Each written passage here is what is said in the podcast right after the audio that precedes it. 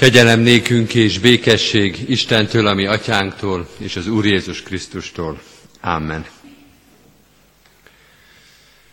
Isten tiszteletünk megáldása és megszentelése jöjjön az Úrtól, aki Atya, Fiú, Szentlélek, teljes szent háromság, egy örök és igaz Isten.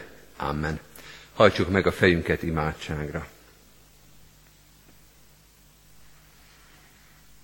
Köszönjük néked, mennyei atyánk, hogy a te igéd utolér minket minden pillanatban. Megszenteli az életünket, a hétköznapokban is ünnepet ad. Köszönjük, hogy most is rád figyelhetünk. Áldunk és magasztalunk a te jóságodért és szeretetedért, mely ott van minden pillanatunkban, egész életünkben. Csak nyisd fel a szemünket, és nyisd meg a szívünket, hogy lássuk és érezzük ezt. Áldj meg minket most is a Te kegyelmeddel, amely engedi és segíti, hogy meghalljuk az igédet.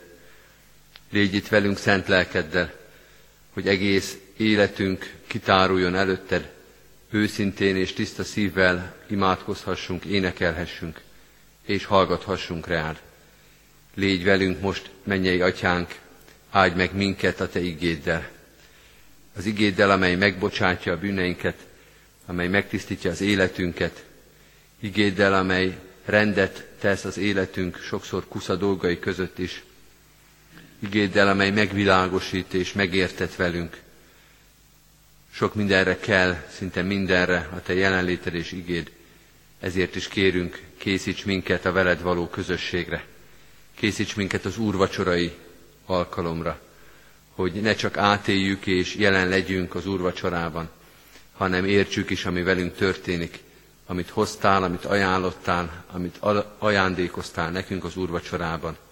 Így kérünk, légy itt velünk estéről estére, hogy méltóképpen állhassunk meg a Te úrasztalod körül, hogy méltó, méltók legyünk a veled való közösségre. Tőled jön ez, csak Te tisztíthatsz meg, és Te tehetsz minket méltóvá. Így kérünk, áld meg ezt a néhány alkalmat, amin szeretnénk készülni, megérteni, követni téged, Krisztus értemi Urunkért. Amen. Kedves testvérek, Isten igéjét a 103. Zsoltárból olvasom, a 103. Zsoltár első öt verséből a következőképpen. Áldjad én lelkem az Urat, és egész bensőm az ő szent nevét. Áldjad lelkem az Urat, és ne feledd el, mennyi jót tett veled.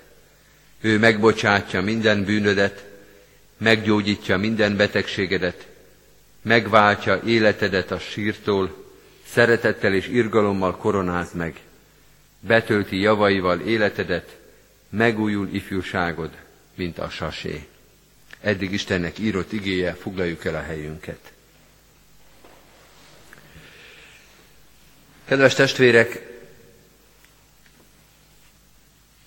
új kenyérre való úrvacsorára készülünk most, az előttünk lévő hétvégén, vasárnap, az Isten tiszteleteinken mindenhol megterített úrasztala várja majd a gyülekezetet, mert református egyházunk régi szokása szerint ilyenkor az új kenyérért való hálaadásban az úrasztala is megterül, és nem csak szóban és imádságban és zsoltárban köszönhetjük meg az Isten gondoskodó szeretetét, hanem ünnepeljük is az új kenyeret azzal, hogy megterítjük az úrasztalát. Három Isten tiszteleten keresztül ma, holnap és holnap után erre az úrvacsorai alkalomra készülünk. Talán egy picivel nehezebb a dolgunk, vagy körültekintőbbnek kell lennünk, amikor készülünk erre az úrvacsorai alkalomra, két dolog miatt is. Egyrészt, mert nem üdvtörténetű ünnep az, amit ünnepelni fogunk, nem húsvét, nem pünkös, nem karácsony, hanem a gazdálkodó ember ünnepe ez, aki hálát ad az Istennek azért, hogy megáldotta a kezének munkáját, és kenyér kerül az asztalra, befejeződött az aratás, évszázadok óta ilyenkor az új kenyér, az új búzából sütött kenyérért hálát ad a magyar nép az Istennek. De azért is egy picit nehéz a dolgunk, vagyis körültekintésre van szükségünk, mert két olyan dolog jelenik meg itt majd előttünk, ami első látásra távol esik egymástól. Az úrvacsora, a bűnvánat, a bűnbocsánat, a bűnöknek az eltörlése, erről szól. Az új kenyér pedig az Isten gondviselése, áldása és hálaadása indító szeretete, ez a kettő jelenik meg az úrvacsorai alkalomban. Segítségünkre siet azonban a 103. Zsoltár, amelyet most is hallottunk, és amelyet mind a három Isten tiszteleten ma, holnap és holnap után olvasni fogunk, hiszen ez a nagyon szép és elég ismert Zsoltár mind a két dolgot együtt látja, és egyben dicséri az Úristent. A három részlet, amelyet ma, holnap és holnap után fogunk felolvasni és magyarázni, készít minket az úrvacsorai közösség gazdagságára. Ma az első öt verset olvastuk, ebben két dolog jelenik meg, a gondviselés és a megváltás. Holnap a hatodik verstől 13. versig igazság és irgalom, és a szombati Isten tiszteleten a 14-től a 18. verset olvassuk, amelyben az ember mulandósága és az Isten örökké valósága jelenik meg egymás mellett. Az utolsó verseit a Zsoltárnak, a 103. Zsoltár 19. versétől a 22. versig terjedő részt pedig imádságként fogjuk majd hasznosítani minden Isten tiszteleten, ezt a szép magasztaló részt az ige hirdetés utáni imádság végén olvassuk majd fel. Az első rész, a Zsoltár legismertebb része talán áldjad lelkem az Urat és egész bensőm az ő szent nevét, arra a kérdésre válaszol, miért is áldja az ember az Istent. Mert a 103. Zsoltár, ahogy ez a fülünkbe is cseng, hitvallás, himnusz és magasztalás. Egészen költői, egészen himnikus magasságba emelkedik ez a Zsoltár, dicséri, áldja és magasztalja az Istent. Az áldásnak, a magasztalásnak az oka, első közelítésben talán így fogalmazhatjuk, Isten kétszeres jósága. A kétszeres alatt azt értem, hogy az ember már itt a földön megismerheti az Isten jóságát, már itt a földi létben. Három dolgot említ a Zsoltár, az Úristen meggyógyít, az Úristen betölt a javaival, és az Úristen megújít minket. De nem csak itt a Földön, hanem majd ott is, amikor meg kell állni előtte, amikor a földi valóság elmúlik, amikor bezárul majd mögöttünk a földi lét kapuja, majd ott is jó lesz hozzánk az Isten, mondja a 103. Zsoltár, megbocsátja a bűnünket, megváltja életünket a koporsótól, és megkoronáz minket szeretetével és irgalmával. Mint a drága kövek a nyakéken, úgy sorakoznak az Isten jó téteményei a 103. Zsoltárnak az elején. Méltó és fontos dolog dicsérni az Istent, magasztalni őt ezzel a szép Zsoltárral, nem kell mindig minden pillanatban, mind ahogy az ékszert sem veszi föl az ember mindig, de ha ünnep van, ha ünnepbe öltözteti a lelkét, mind a megterített úrasztalánál, mind amikor majd vasárnap jövünk az úrvacsorához, akkor ez a magasztalás, ez a dicsőítés, ez az áldás hozzá kell, hogy tartozzon az ünnepünkhöz. A kérdés az, hogy vajon valóban kétszeres jóságról kell beszélnünk. Kétszeres jósága ez az Istennek. Emberi szempontból, ahogy ezt hangsúlyoztam is, érthető, hogyha azt mondjuk, hogy Isten jó hozzánk már itt a földi létben, és jó hozzánk majd ott az örök létben, emberi szempontból ez valóban egyfajta kettősséget mutat. Azonban, kedves testvérek, ha visszaemlékszünk rá, a 103. Zsoltár nem választotta ezt a dolgot ketté, nem osztja fel az Isten jóságát földi és örökké való jóságra, sőt, a jóságának ezek a, a drága köveit, amit az előbb felsoroltunk, nem is csoportosítja egy külön. Én külön mondtam, hogy mi az, ami a földre, földi életre vonatkozik, és mi az, ami az örök életre, de a Zsoltár hol egyiket, hol másikat mondja. Megbocsát, meggyógyít, megvált, megkoronáz, betölt, megújít. Egyszer a földi, egyszer az ölök életre szóló jóságát említi az Úrnak. Azt gondolom, kedves testvérek, hogy Isten sem választja szét az ajándékait. Emberi értelemben persze jogos, hogy van egy földi létünk és egy örök létünk, és ez ilyen kettőséget jelent az életünkben, vagy a gondolkodásunkban, de az Isten életében nincs földi és öröklét, ő neki egy pillantása, egy tekintete, egy jósága van, az egy örökké való isteni jóság. A 80-as évek közepén én Sopronba jártam egyetemre, és ott nagyon sok madarász barátom volt, akik nagyon szerettek járni a Fertő tóra, és ott figyelgették a madarakat, ugye ez egy nagy madárrezervátum, természetvédelmi terület, csak hogy ketté van osztva, vagy ketté volt osztva, mert a 80-as évek közepén még a technikai zár, még szöges drót, Ausztria felé, az egy elég eh, kényes helyzet volt, és oda nem nagyon engedtek senkit, úgyhogy a határnak, a, a súlyosan őrzött határnak az egyik oldalán az osztrák madarászok guggoltak a távcső mögött, a másik oldalán a magyar madarászok figyelgették a madarakat, miközben a madarak erről persze nem tudtak semmit, mert fölülről, a madarak szemszögéből nem volt határ, az őrbódék és a szöges drótok azok számára, számukra csak pihenők voltak, nem, nem éreződött fölülről, hogy ez egy ketté osztott világ. Hát azt gondolom, hogy egy kicsit így van az Isten jósága, és hogy alulról, az ember szemszögéből meg lehet különböztetni az e földre szóló jóságot, meg az örök életre szóló isteni ajándékokat és jóságokat, de fölülről, az Isten tekintetéből, az Isten szemszögéből, ez egy oszthatatlan, hatalmas és örök jóság és ajándék.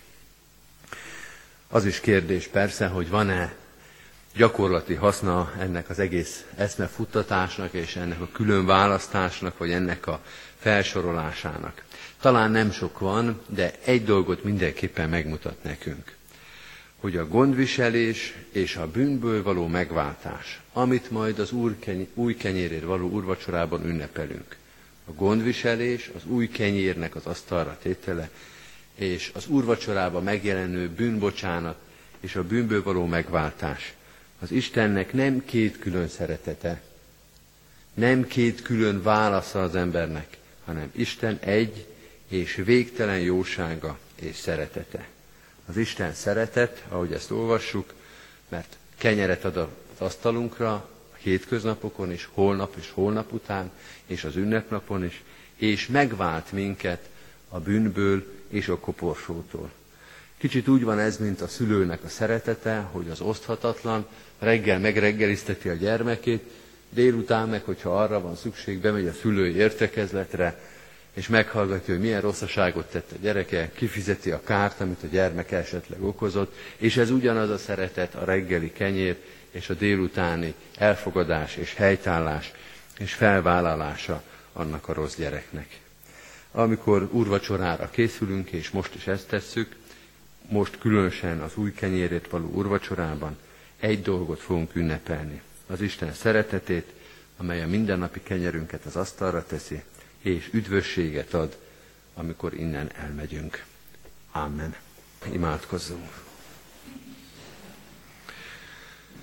Urunk, köszönjük néked azt a véghetetlen szerelmet, szeretetet és irgalmat, amely meglátszik az életünkben, akár a mindennapi kenyérre gondolunk, akár az életünk végére, az üdvösségre és az elmenetelre. Nincs olyan pillanat és nincs olyan helyzet, amikor ne érezhetnénk a Te szeretetedet. Tégy minket látóvá, hallóvá, tégy minket érzékenyé erre a szeretetre. Hadd érezzük meg, hogyha kenyér van az asztalunkon, ha ezt együtt ünnepelhetjük, ha a kenyerünket megoszthatjuk a nélkülözővel, akkor ez a Te szeretetedből van. Hadd érezzük, hogyha nem kell rettegnünk a haláltól, ha jó reménységgel lehetünk magunk és szeretteink felől, ha a Te szeretetedben és gondviselésedben, kegyelmedben és üdvösségedben tudhatjuk azokat, akik már elmentek a minden élők útján, akkor ez a Te szereteted miatt van. Hadd öleljen át minket a Te szereteted így egész életünkben, és hadd tudjuk szeretetedben azokat, akiket fontossá tettél a számunkra, hadd bízzuk rád a szeretteinket. Köszönjük, hogy ezt ebben az úrvacsorában megpecsételed, hogy együtt láthatjuk a földi és az örök életbe való kegyelmünket, szeretetünket, amelyel élhetünk, amelyvel kapaszkodhatunk, amelyre számíthatunk. Add, hogy ez az ünnep valóban hitünket erősítse, építse, tisztítsa, mindent, amit, amire szükségünk van, tőled kérünk, te légy velünk ebben az ünnepnapban is. Áld meg a gyülekezetünket, annak minden tagját, áld meg az úrvacsorai közösségeket. Hadd legyen ez valóban ünnep, ne csak a földi kenyérnek a megköszönése, azért való hálaadás, hanem amögött lássuk a te véghetetlen, örök életre szóló és hívó szeretetedet is. Áld meg azokat, akik ott tudnak lenni a templomban, hadd magasztaljunk téged egy szívvel, hadd tudjuk egymást elfogadni szeretetben, békességben, és hadd tudjunk imádkozni őszintén azokért, akik nincsenek ott, mert betegek, mert magányosak, mert megfáradtak, mert már nem tudják elhagyni otthonaikat, mert kórházban vannak, mert messzire szakadtak tőlünk, minden ok és minden szomorúság a Te vigasztaló kegyelmedben oldódhat fel. Urunk, tégy minket egyé, egy közösségé, háladásban és szeretetben. Könyörgünk azokért, akik azért nem jönnek, mert nem tartják ezt fontosnak, mert nem akarják megköszönni sem maguknak, sem neked, sem senkinek az új kenyeret, mert úgy gondolják, hogy az nekik jár, hogy azért ők eleget dolgoztak és elég ügyesek voltak. Úrunk, a Te kegyelmed és szereteted hívogassa őket újra és újra, hadd hallják meg a Te szerető, kedves szavadat, csendes hívásodat. Imádkozunk azokért, akik már keresnek Téged, de még nem találnak. A Te hívásod legyen számukra érthető és hallható, és hogyha ebben mi segíteni tudunk, ha az életünk, a bizonyságtételünk, a kimondott szavunk, vagy a hallgatásunk, a szeretetünk segítségükre lehet, ezt is neked köszönjük meg. Imádkozunk a terhet hordozókért, a betegekért, a kórházban lévőkért, de imádkozunk az erősekért is, akik szolgálatot vállalnak, akik mások terhét hordozzák. Könyörgünk azokért, akik hűek akarnak lenni hozzád, tőled kérünk ehhez erőt, alkalmasságot és alázatos szívet. Áldást kérünk a városunkra, annak minden lakójára, az Isten tiszteletekért, a közös alkalmakért, az ünneplésért, tőled kérünk segítséget, áldást. Áld meg a közös ünnepet, hogy az valóban összeforrassza, egybe hívja ezt a várost, annak minden lakóját. Áldást kérünk országunkra és nemzetünkre. Áld meg ezt az országot és a nemzetet Krisztus ismerettel, alázattal, szeretettel, egymás elfogadásával, hogy ebben a közösségünkben is, népünkben és nemzetünkben is dicsérhessünk és magasztalhassunk téged.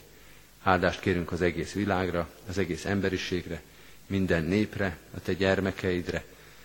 Adj békességet, Krisztus ismeretet, egymás elfogadását az egész világon, Jézus Krisztusért. Amen. Az Úr a mennyben állította fel trónját, királyi hatalmával mindenen uralkodik.